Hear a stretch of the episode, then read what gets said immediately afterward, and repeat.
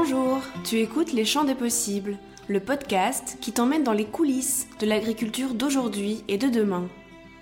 Tu entendras ici, un mercredi sur deux, des témoignages de ceux qui s'engagent aujourd'hui à cultiver mieux, mais aussi des focus sur les enjeux clés de notre système agroalimentaire et des explications quant aux techniques concrètes qui permettent à une nouvelle agriculture de voir le jour. Si cela t'inspire et que tu souhaites mieux comprendre les dessous de notre alimentation, que des sujets comme la permaculture, le glyphosate, les néopaysans ou la biodynamie t'intéressent, alors ce podcast est fait pour toi.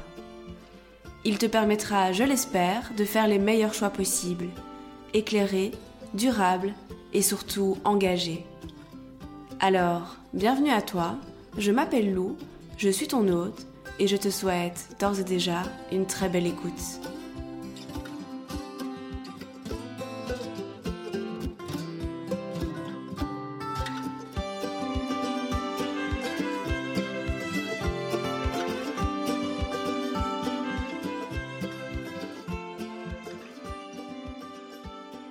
Aujourd'hui, je te propose de découvrir l'association SOL, Alternative agroécologique et solidaire, à travers le témoignage de sa directrice Clotilde Bateau.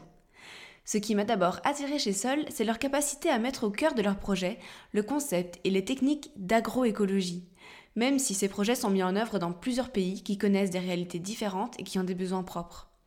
D'abord parce que c'est une prouesse technique au niveau du travail de terrain et que cela demande une certaine capacité d'adaptation et de remise en question du concept d'agroécologie pour valoriser au maximum le territoire et ses paysans, mais aussi parce que ça laisse espérer que la réponse est là, devant nous, et qu'elle est globale, applicable partout dans le monde.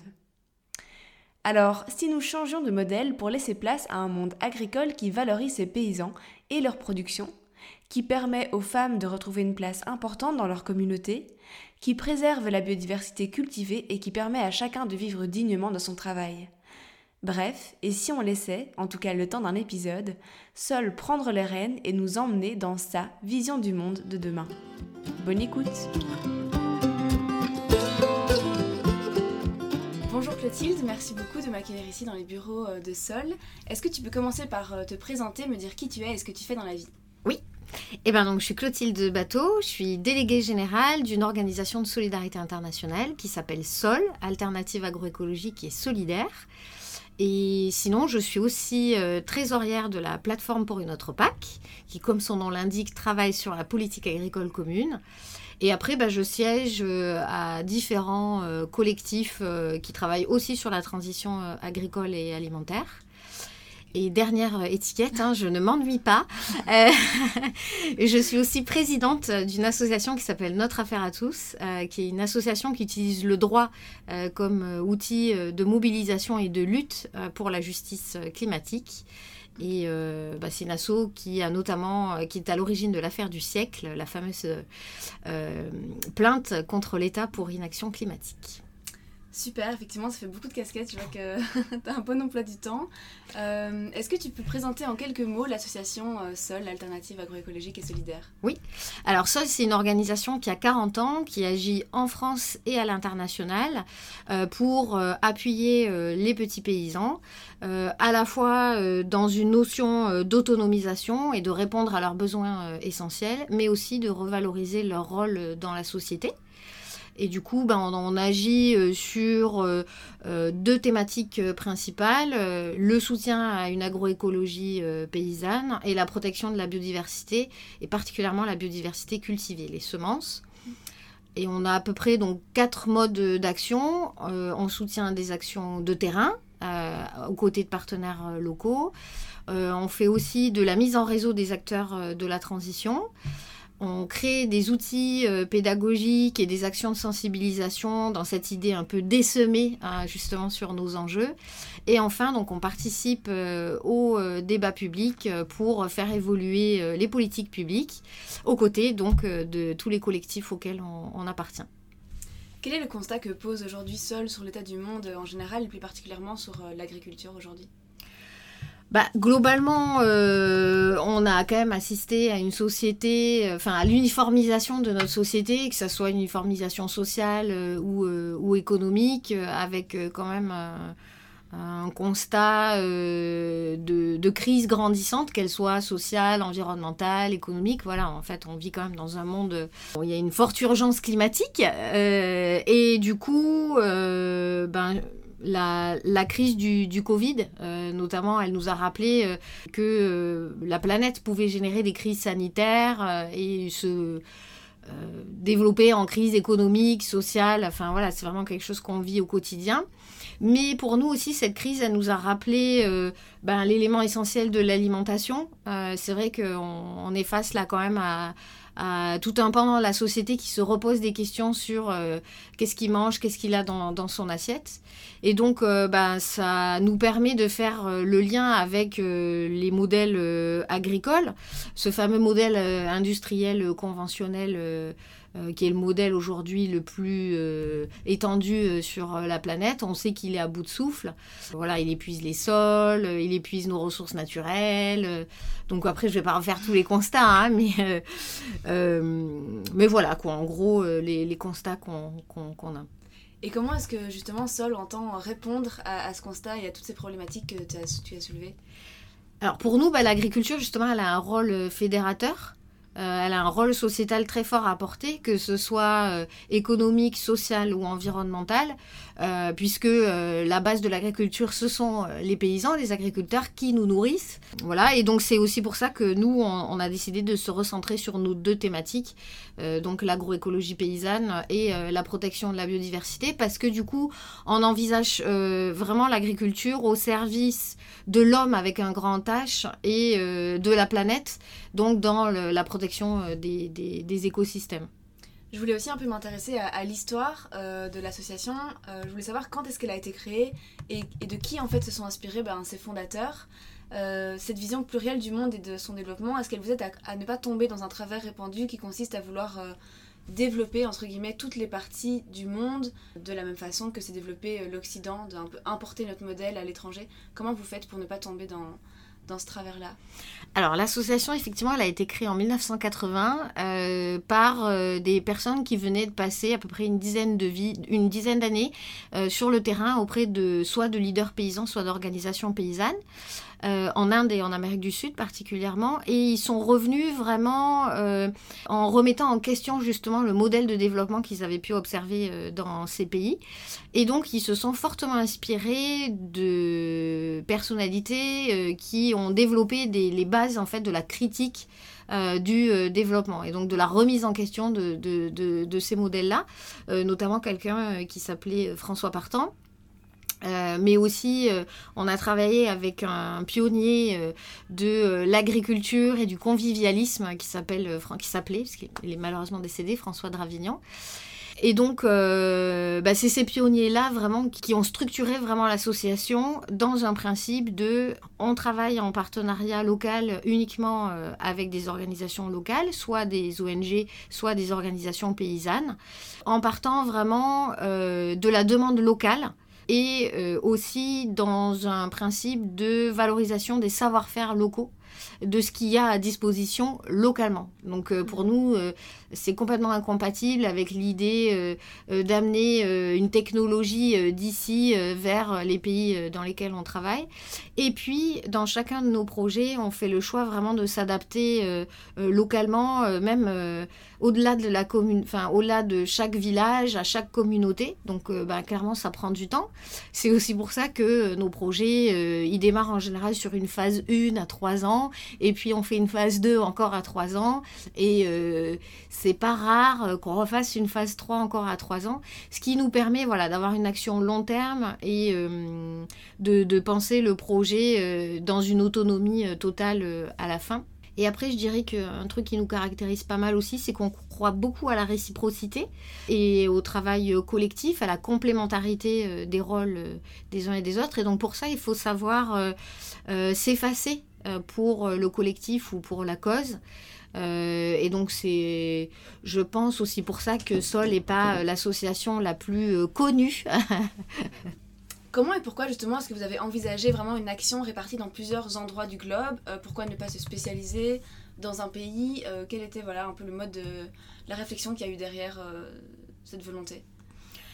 Alors bah, c'est venu en fait au fur et à mesure. Donc on a démarré dans les années 80 dans les zones où étaient partis les, co-créateurs, donc en Inde et en Amérique du Sud, sur la zone andine, Pérou, Bolivie, Équateur.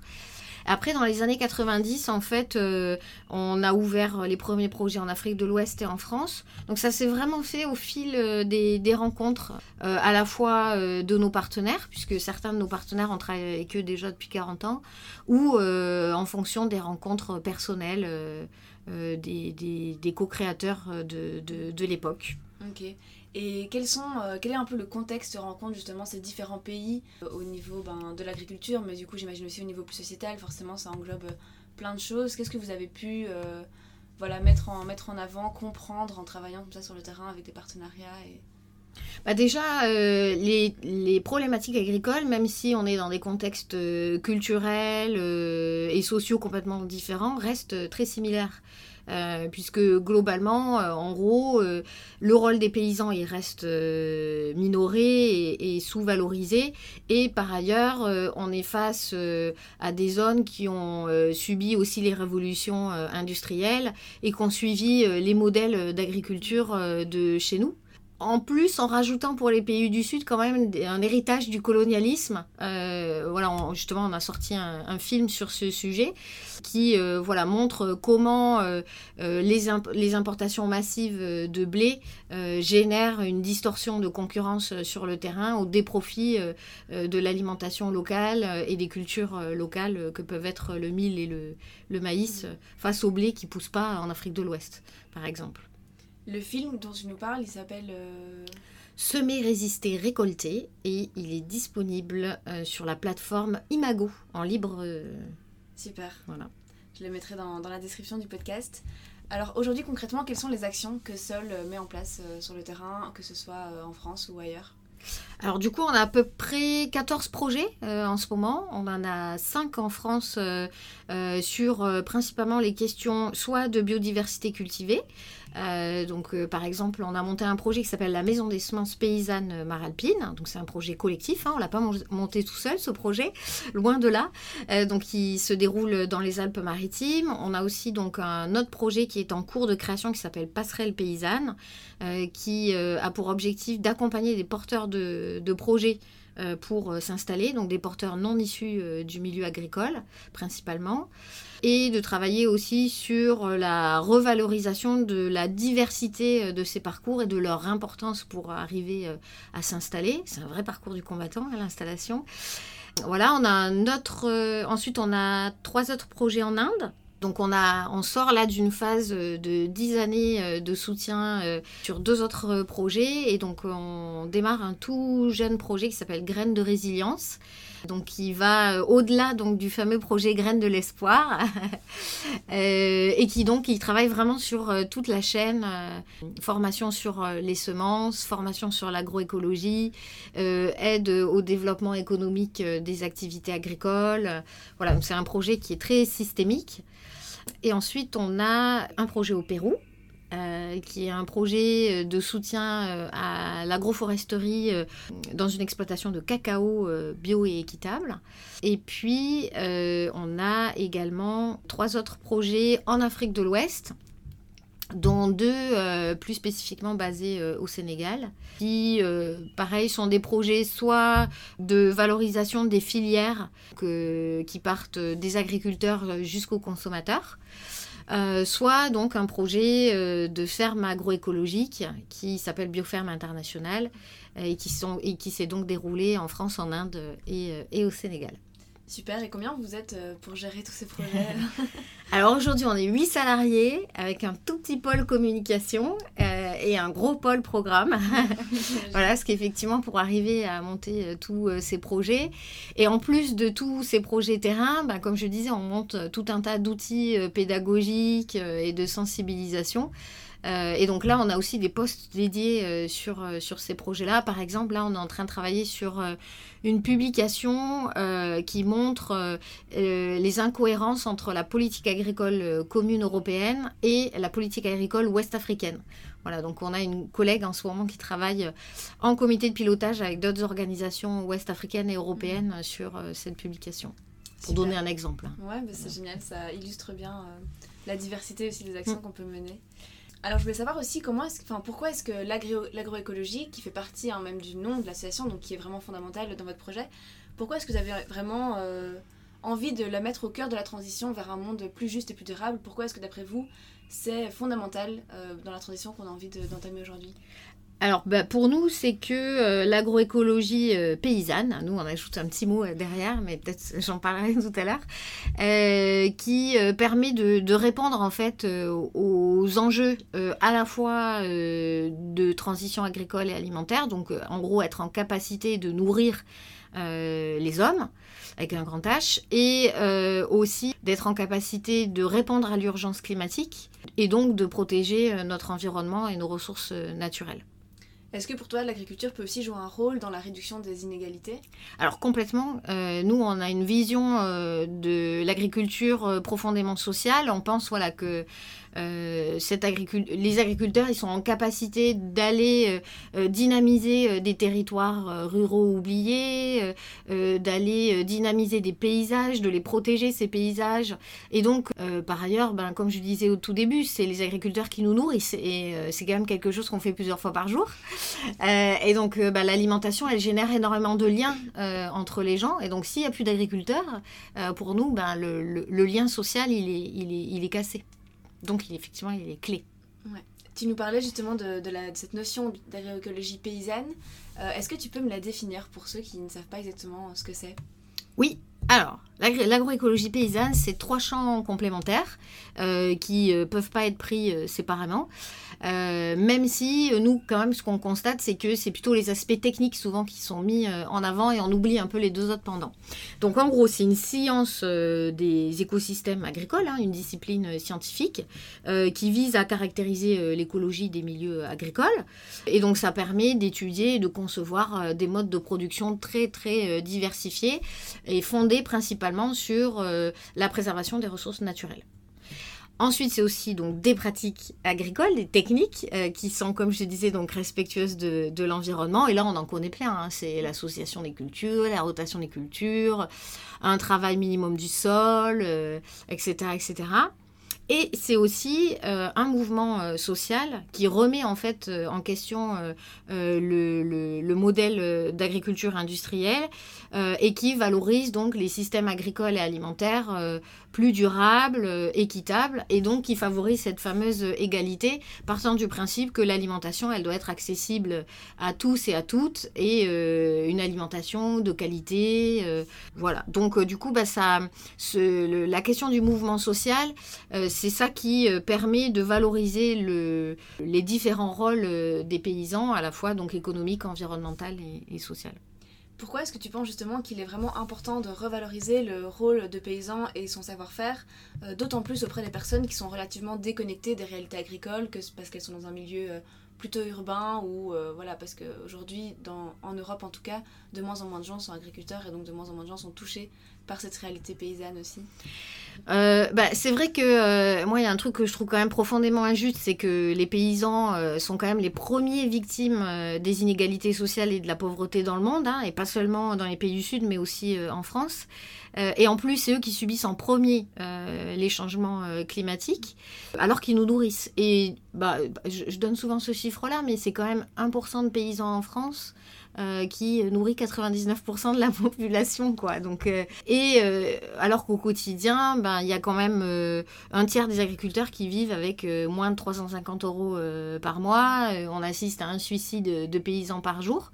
Donc nous, voilà, on, s'est donné vraiment comme mission de revaloriser ce, ce, ce rôle-là et de montrer que parce qu'on mange tous les jours et que c'est un moment de convivialité encore plus dans, nos cultures, de revaloriser ce, rôle qui est essentiel dans un contexte où, comme tu dis, euh, il en reste déjà pas beaucoup, mais en plus, d'ici deux ans, on a 40% de nos agriculteurs qui partent à la retraite. Donc il y a une urgence quoi, pour nous à répondre à ça.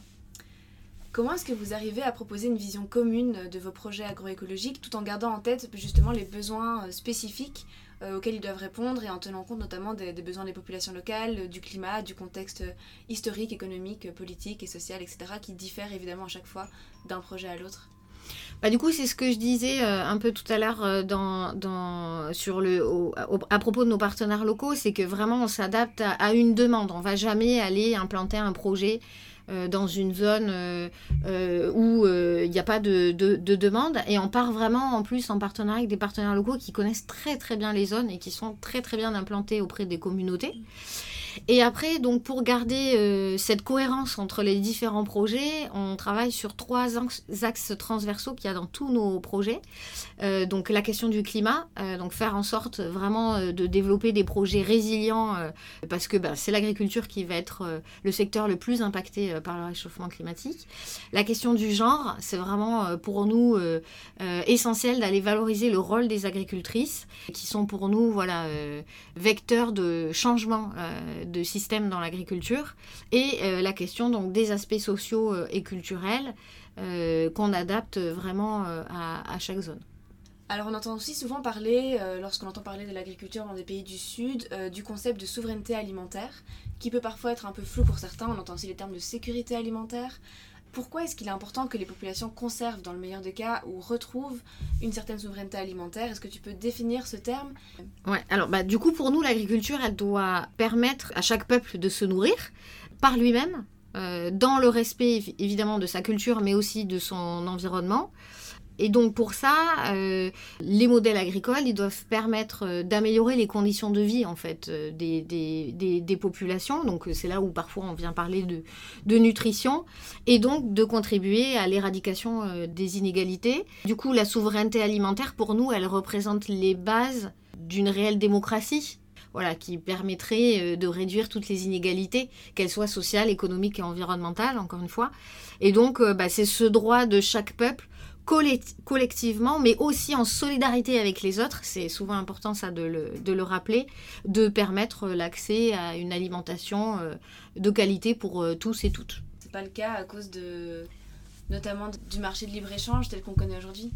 Bah, Effectivement, euh, les, accords de libre-échange, mais aussi euh, certaines de nos politiques publiques, hein, notamment la politique agricole commune, génèrent des distorsions de concurrence, puisque, euh, par exemple, on va aller importer des denrées agricoles dans les pays du Sud qui sont subventionnés, donc qui arrivent dans les pays du Sud à moindre coût et qui viennent concurrencer les productions locales des agriculteurs locaux et qui sont du coup en incapacité d'aller vendre leurs produits à un juste prix. Sachant qu'en plus, c'est un cercle vicieux, c'est-à-dire que c'est un système qui dessert euh, les paysans euh, du Sud, mais c'est aussi un système qui dessert nos paysans, nous, euh, ici, puisque le système de, concurrence et d'intérêt extrême pour l'export fait, fait que les distributeurs font tout pour acheter la matière première ici à moindre coût. Et donc, c'est ce système-là qui ne permet pas à nos paysans de vivre avec un revenu décent.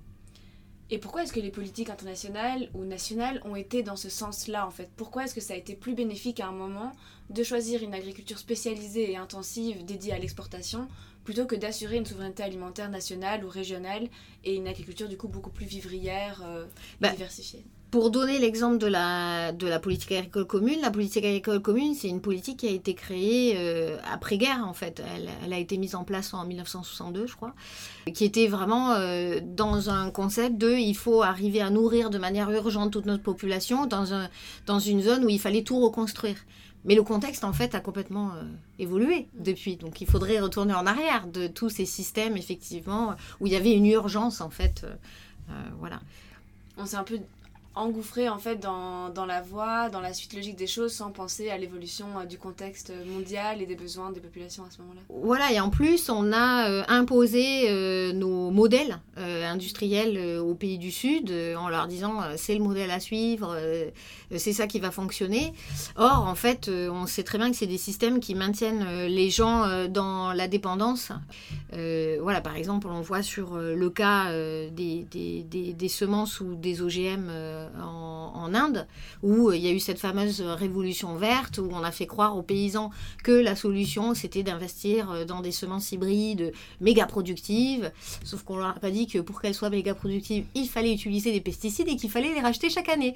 Donc euh, voilà, ça maintient en fait les agriculteurs dans une non-autonomie en fait et de dépendance par rapport au marché extérieur. Ouais, c'est vrai qu'il faut souligner aussi, je pense, le rôle des, grosses industries de l'agrobusiness qui ont évidemment un, gros rôle à jouer là-dedans aussi, et que voilà, les politiques internationales ont bien sûr des, suivent aussi des tendances lorsqu'il y a du travail de lobbying qui est fait derrière. Tout à fait. Alors, on, parlait un peu des, points communs qu'il y avait entre l'agriculture française, mais également l'agriculture voilà, d'autres pays comme le Sénégal, l'Inde ou ailleurs en Amérique latine. C'est vrai qu'il y a beaucoup de points communs aujourd'hui dus au contexte mondial qui est assez globalisé et homogénéisé. Euh, je voulais savoir comment est-ce que euh, les paysans du Sud réagissaient à, au bouleversement climatique qu'on connaît aujourd'hui, qui sont d'autant plus marqués euh, chez eux. J'imagine que le manque d'eau et les sécheresses à répétition sont encore plus voilà, fortes là-bas. Comment est-ce que ça se passe pour eux, qui sont aussi peut-être confrontés à un État moins fort, moins solide, qui peut moins facilement subventionner si nécessaire, employer des aides et, et ainsi de suite? Alors nous, ce qu'on constate sur le terrain, mais j'ai envie de dire, en fait, on constate exactement la même chose en France, c'est que euh, les paysans qui ont su préserver leur savoir-faire traditionnel et qui euh, sont aussi euh, du coup en capacité de les faire évoluer ces savoir-faire et d'innover. Moi j'adore parler justement de, des paysans chercheurs. Nous les paysans avec qui on travaille sont des paysans qui innovent et qui sont vraiment des chercheurs. Donc ces paysans-là plus ceux qui ont réussi à garder une communauté solide et donc très solidaires, ils arrivent à répondre en fait euh, à ces catastrophes euh, climatiques. alors évidemment, hein, on passe par des phases toujours très difficiles, hein, notamment cette année en Inde, on a eu deux typhons très très forts qui ont vraiment mis à mal nos, projets. mais voilà, quand il y a la solidarité et ces savoir-faire qui permettent quand même de répondre de manière très systémique aux, différentes crises, ils arrivent à s'en sortir justement, le problème, il vient quand euh, on a rendu euh, les paysans euh, dépendants de modèles industriels, donc dépendants, comme tu le, rappelais, des industries agroalimentaires ou chimiques, hein, pour les cas des pesticides. Et donc là, effectivement, on est face à une détresse sociale très importante qui mène, comme en France, à des suicides massifs en Inde. Et euh, d'ailleurs, il y a un truc qui est complètement injuste, hein, c'est que euh, on va euh, refiler nos pesticides et nos OGM dont nous on ne veut pas à ces, à, ces, paysans du sud.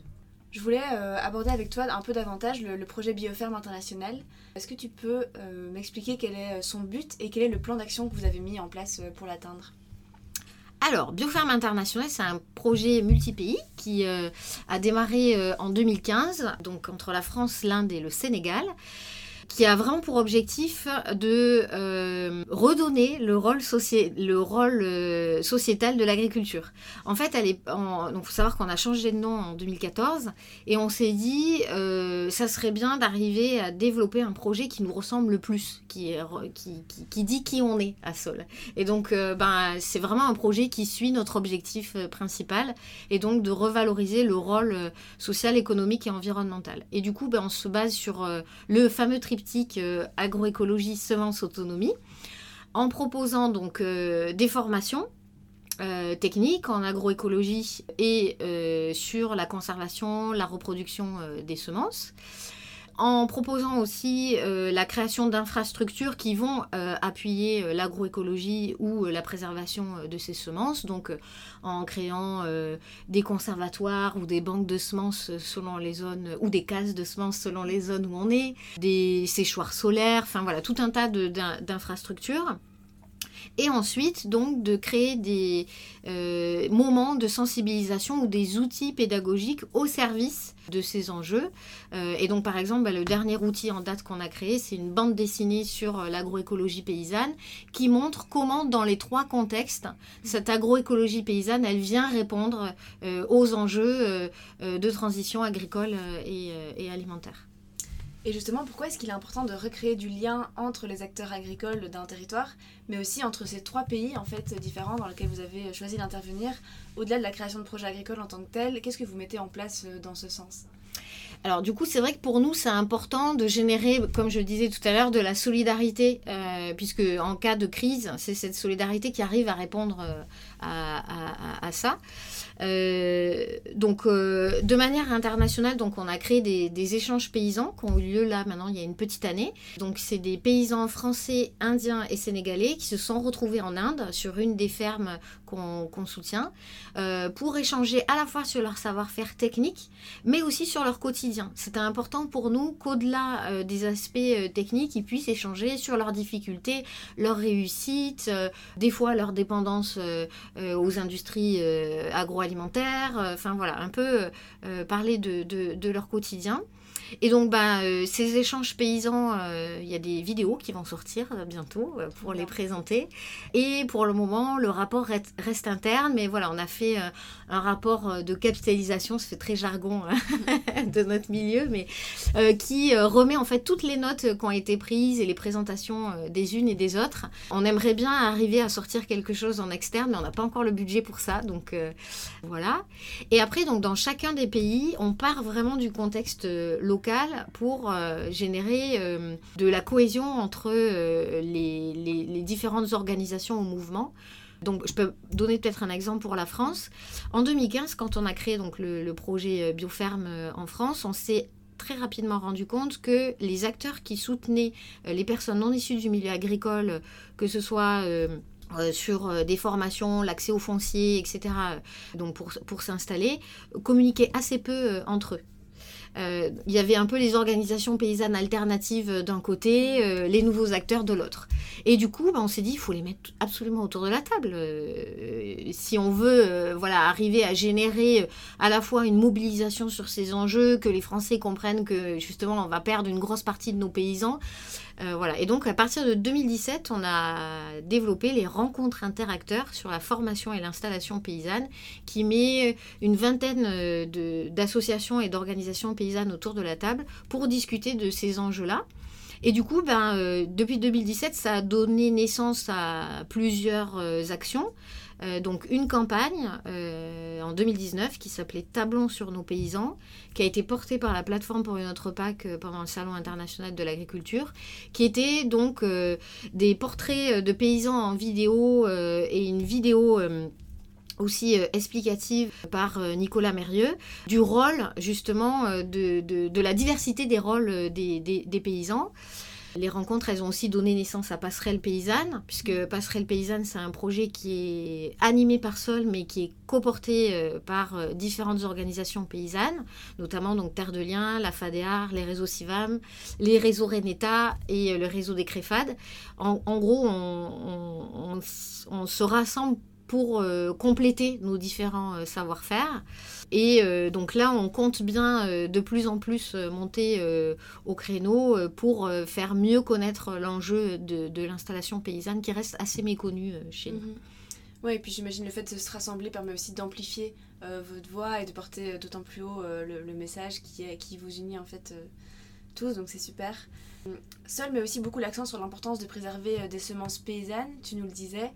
Euh, j'ai d'ailleurs réalisé un épisode sur la privatisation des semences euh, qu'on connaît en Europe et tout, euh, tout le contexte qu'il y a derrière. Est-ce que tu peux nous en dire plus sur le contexte indien? Tu me disais un peu que voilà, il y, a a, des promesses qui ont été faites aux paysans et puis en fait ils se sont retrouvés démunis face au, au système de dépendance qui s'était installé. Quelles sont les initiatives que vous mettez en place ou qui se sont mises en place dans ce pays pour sauvegarder cette autonomie qu'ils avaient à la base? Alors c'est vrai que si on compare avec le contexte européen, c'est un peu différent parce qu'en Inde, il n'y a pas le fameux catalogue euh, mm. des semences qui limite l'utilisation des semences paysannes. Aujourd'hui, les semences paysannes en, Inde, elles sont libres euh, de droit et reproductibles sur n'importe quel territoire. Donc c'est quand même déjà une grande chance euh, mm. qu'ils ont, que nous, on n'a pas. cependant, voilà, je, je, dirais que la plus grosse problématique, c'est le fait que l'Inde ait fait cette révolution verte et calqué le modèle agriculture industrielle euh, euh, de nos pays euh, sur son propre pays, dans, vraiment dans une logique de surproduction et d'uniformisation des cultures. Donc il y a eu une perte de biodiversité cultivée juste massive dans les villages. Et malheureusement, effectivement, les agriculteurs en Inde ne sont pas en capacité derrière, s'ils n'ont pas accès à ces semences, de se retourner en, cas de catastrophe climatique, méga sécheresse, typhon, ou tout simplement de perte de culture par manque de chance. Euh, voilà, la problématique principale, elle émane de là. Par ailleurs, donc c'est un pays qui euh, a accepté d'implanter les OGM sur le coton. Le Cotton, qui a généré des, suicides massifs dans plusieurs zones de l'Inde et qui ont décimé des, communautés entières d'agriculteurs. Et Pourquoi? Qu'est-ce que ben, en gros, donc les, les, les, semences OGM ont été vendues aux paysans très très cher et donc ils se sont endettés auprès de prêteurs sur gage pour pouvoir les acheter. Malheureusement, donc la majorité de ces semences n'ont pas fonctionné. Euh, et donc ils se sont retrouvés extrêmement endettés. Et du coup, euh, voilà, la notion euh, de communauté et d'endettement en Inde, elle est très compliquée socialement à gérer. Et donc à ce moment-là, les paysans préfèrent se suicider plutôt que d'aller assumer le fait de s'être endettés pour aller acheter une graine. Sachant que le symbole de la graine en Inde, il est très très fort. c'est vraiment le symbole de la vie on a un peu perdu ça chez nous, mais en même temps, quand on est euh, maraîcher, euh, effectivement, tout démarre du sol et de la graine. Donc euh, voilà. Et donc c'est vrai que de socialement, d'être endetté à cause d'une graine, hein, c'était c'est vécu de manière très très dramatique. Et du coup, euh, régulièrement, l'Inde fait face euh, à euh, des demandes d'autorisation d'implantation d'OGM. Il y a eu la moutarde, il y a eu les aubergines, voilà. Et donc, c'est là où différentes organisations, dont Navdania, notre partenaire local, montent au créneau pour faire interdire l'arrivée de ces autres OGM. Et ça fonctionne jusqu'à présent plutôt bien. Voilà, il y a un plaidoyer qui est plutôt bien fait et qui permet à chaque fois d'arriver à refuser euh, l'implantation de ces OGM. Tu nous parlais aussi de, l'importance pour Sol euh, de valoriser euh, la femme dans la société agricole, que ce soit en France, en Inde ou au Sénégal. comment est-ce que ça se passe là-bas? Quel est le rôle justement des femmes dans l'agriculture? Et, et, comment est-ce que Sol entend la valoriser au sein de la communauté? Alors, c'est vrai que les femmes traditionnellement en Inde ont un savoir-faire ancestral sur à la fois les plantes médicinales et les semences. Euh, et donc c'est un rôle qui a été un peu euh, oublié et sous-valorisé. Euh, et donc, dans le cadre de notre projet, on, va justement leur permettre de revaloriser ce savoir-faire-là, qui par ailleurs, elles se le transmettent de génération en génération. Donc, c'est assez magique comme processus. Et du coup, donc, elles ont des formations techniques en production en agroécologie dans les fermes qu'elles tiennent avec leur mari. Donc, c'est un moyen de revaloriser leur statut au sein des fermes familiales et le fait qu'en fait on leur propose de conserver, expérimenter, tester euh, des graines pour qu'elles soient plus résistantes au changement climatique, bah, ça les positionne en tant que justement expertes, chercheuses au sein à la fois de, de leur famille mais aussi au sein derrière euh, de la communauté. Donc c'est euh, première valorisation sociale. Ensuite, bah, il y a une valorisation environnementale puisque en préservant ces semences qui sont résistantes au changement climatique, eh ben, elles peuvent dire euh, dans leur village, ben, nous, on valorise euh, la biodiversité cultivée perdue euh, de, nos villages. Et puis après, donc il y a ce rôle économique, puisque grâce aux formations qu'elles ont pu suivre, dans les jardins, en moyenne, on est passé de 3-4 variétés à 27 variétés de légumes. Donc elles ont réussi à générer du surplus.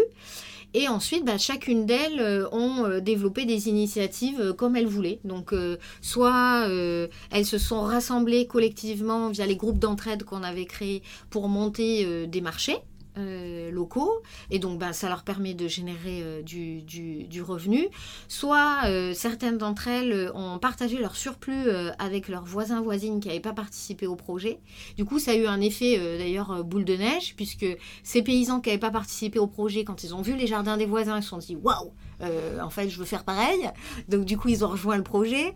et du coup, ben, ça génère aussi plein de solidarité, puisqu'elles au-delà de, la génération de surplus et de, des aspects économiques euh, de revenus, puisqu'elles vendent plus, euh, les villages ils sont en capacité de plus du tout aller sur le marché euh, extérieur et de trouver tous les légumes nécessaires à l'intérieur même de leur village. Comment est-ce que Sol a réussi à concilier ces deux objectifs? Donc, on en parlait, la valorisation du rôle de la femme dans la communauté et en même temps la conservation des semences paysannes. Euh, via le projet Graines de l'Espoir, que j'aimerais également euh, mettre en avant. Euh, vous vous êtes entre autres associé au projet Navdania, si je le dis bien, fondé par Vandana Shiva. Est-ce que tu peux m'en dire un peu plus?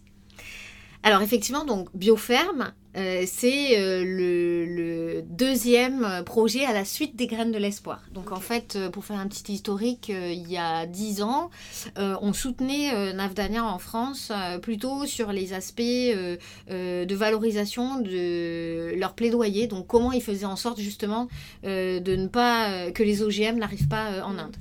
Et puis en fait, on s'est dit assez rapidement que ça serait bien de les soutenir sur le terrain. Et donc dès 2010, s'est mis en, contact euh, pour savoir comment on pouvait euh, justement se compléter dans leur savoir-faire, parce que Navdania est une, une organisation experte hein, euh, sur la valorisation des, des, semences traditionnelles. Ils ont monté plus de 150 banques de semences à travers toute l'Inde. Est-ce que tu peux nous expliquer justement le, principe de banque de semences et pourquoi est-ce que c'est utile à la préservation mm. des différentes variétés? Alors selon les pays, les noms c'est pas les mêmes. En France, on va parler plutôt de maison des semences paysannes. En Inde, on parle plutôt de seed bank donc banque de semences. Et euh, au Sénégal, on parle, de caisse de semences. Chaque pays a un peu son vocabulaire. Et donc, euh, euh, les maisons de semences, elles permettent de valoriser au sein de la communauté les semences qui sont issues des paysans, de les protéger, de les conserver euh, et donc ensuite de les redistribuer. Donc ça permet une autonomie totale de la communauté et de ne pas être dépendante justement du marché extérieur pour aller acheter ses semences. Et ce qu'il faut savoir sur les semences paysannes, c'est qu'elles s'adaptent localement au contexte pédoclimatique dans lequel elles se trouvent. Donc si euh, dans un village, on a tendance à, à, ce qu'il y ait plus de sécheresse, la semence, elle va s'adapter au fur et à mesure des années à cette sécheresse. Pareil si c'est des inondations. Et donc par exemple en Inde, on a certaines banques de semences qui ont des graines euh, qui sont résistantes à la salinisation euh, des sols quand il y a des grandes inondations. ou on a des graines qui sont très résistantes, notamment de blé, aux, aux, sécheresses très très fortes. Voilà. Et donc, Ensuite, euh, l'idée de ce réseau que Navdania a créé, c'est de permettre, euh, quand elles sont assez euh, fortes, qu'il y a suffisamment de semences, aussi de donner des graines à d'autres banques de semences en Inde, puisque du coup, ben, il y a déjà ce travail qui a été fait. Ouais, donc il y a une recherche un peu d'essaimer les projets aussi et de les démultiplier voilà. partout. Et du coup, tu nous disais que en fait, ce principe de, banque de semences, ou voilà, en fonction des, noms et des endroits, euh, il est démultipliable, en fait, il est reproductible partout, ça existe déjà un peu partout dans le monde ah oui, oui, complètement. Donc, euh, par exemple, euh, en France, il y a un réseau qui s'appelle le réseau Semences Paysannes, qui en développe partout en France. Donc, bah, nous, la, Maison des Semences Paysannes Maralpine en est membre. mais au Sénégal, donc, il y a des mouvements en Afrique de l'Ouest aussi sur ces questions-là. D'ailleurs, en Afrique de l'Ouest, ils sont eux aussi hein, victimes de l'implantation des OGM sur certains pays, notamment le Burkina Faso. et donc, il y a un gros travail aussi euh, bah, comme euh, je disais tout à l'heure, d'échanges paysans à faire, euh, puisque l'Inde est assez avancée sur, sur ces questions-là. Il n'y a pas seulement Navdania hein, en tant qu'acteur qui, qui travaille sur, sur ces questions-là, et donc d'échanges de savoir-faire sur, sur ce sujet-là. Mm. Vous travaillez également avec des écoles sur un axe de sensibilisation et d'éducation. Pourquoi est-ce que, d'après vous, c'est utile vraiment de parler de ces enjeux aux plus jeunes? Et comment est-ce que vous adaptez ce contenu qui est quand même un peu technique à un, public euh, voilà, plus jeune et un peu moins averti, on va dire Alors, adapter les contenus techniques, euh, c'est franchement pas facile. Euh, c'est vrai que euh, ça demande beaucoup de réflexion, surtout quand on mène des projets très systémiques comme nous. Donc euh, voilà, c'est vrai que dès le démarrage de la naissance de l'association, on s'est dit qu'il fallait absolument sensibiliser la jeune génération pour qu'ils deviennent en fait des graines du, changement. Donc bah, c'est toujours dans cette idée systémique de toucher le maximum de, personnes. Et donc dans le cadre de Bioferme, on a aussi effectivement un pendant de sensibilisation dans les écoles. donc par exemple, on a coédité un jeu qui a été créé par Véronique Bonaventure, qui s'appelle Ecolandi, qui est un jeu de création de jardins pédagogiques à travers le dessin. Et donc, bah, on l'a réédité en version française, mais on a aussi créé la version sénégalaise et indienne. donc, on a distribué euh, dans toutes les écoles euh, qu'on soutient.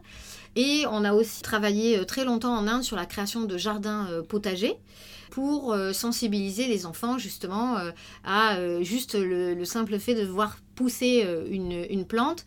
Et aussi on utilise ces, jardins pour travailler sur la gestion des déchets, la gestion de, l'eau, etc., etc. Et on, sait après que ces enfants, ils vont en parler à leurs parents et sensibiliser leurs parents, notamment sur le tri, euh, etc.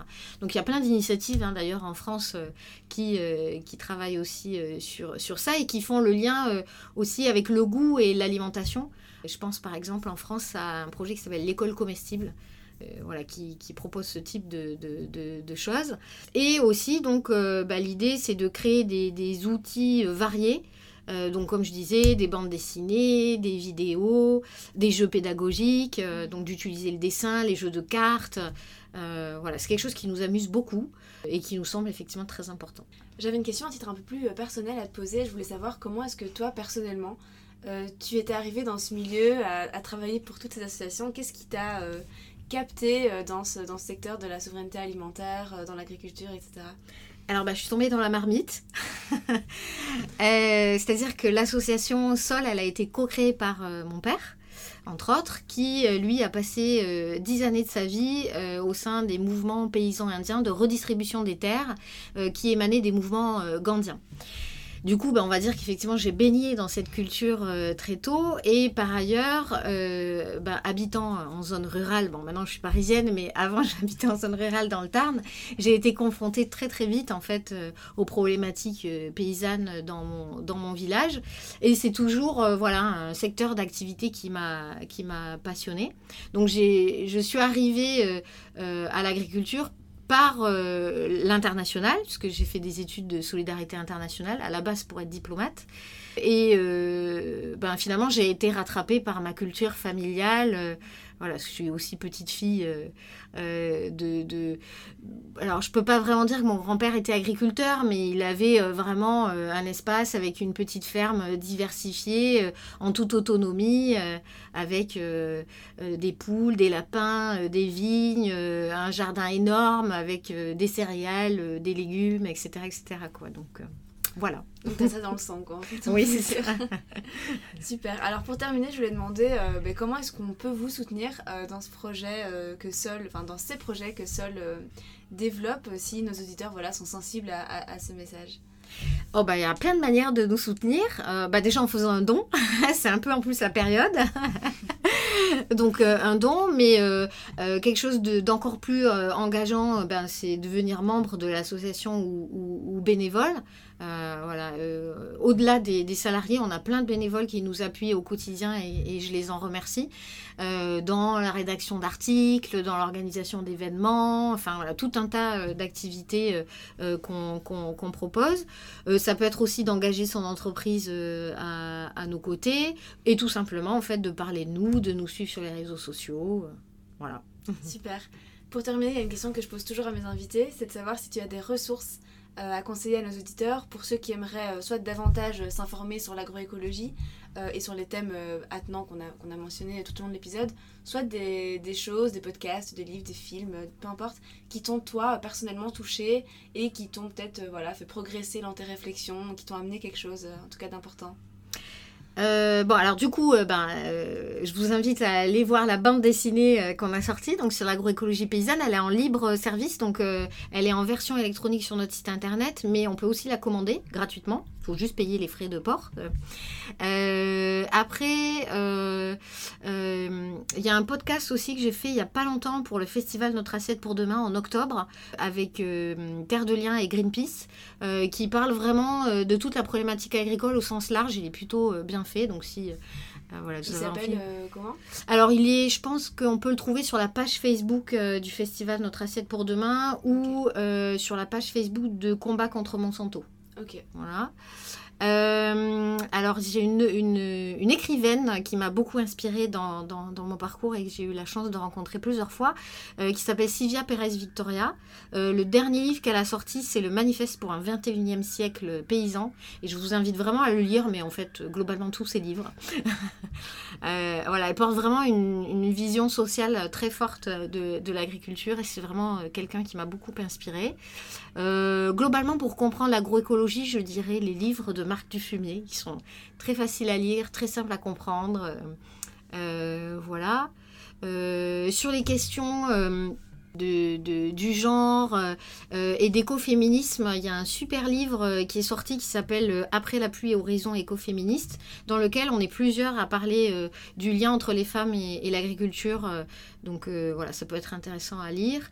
Il y a aussi une étude de la FADEAR qui vient de sortir sur l'installation des, des, femmes. Ça s'appelle Femmes paysannes s'installer en agriculture, freins et leviers. donc ça se trouve sur Internet. Et après, en film, un film qui m'a pas mal inspiré. Euh, il, n'est pas sorti maintenant, mais c'est Les Moissons du futur de Marie-Monique Robin. Euh, et du côté d'Instagram, je vous invite à suivre Ophélie ta mère nature, euh, que voilà que j'apprécie particulièrement. Bah, qui sera bientôt sur ce podcast aussi, donc. ah ben voilà, ça tombe bien. Super. Voilà, merci beaucoup. Eh ben, tu voulais rajouter quelque chose Non, non, non, non, non. Merci beaucoup Clotilde en tout cas d'avoir reçu, d'avoir accepté mon invitation. Eh ben de rien. Je t'en prie.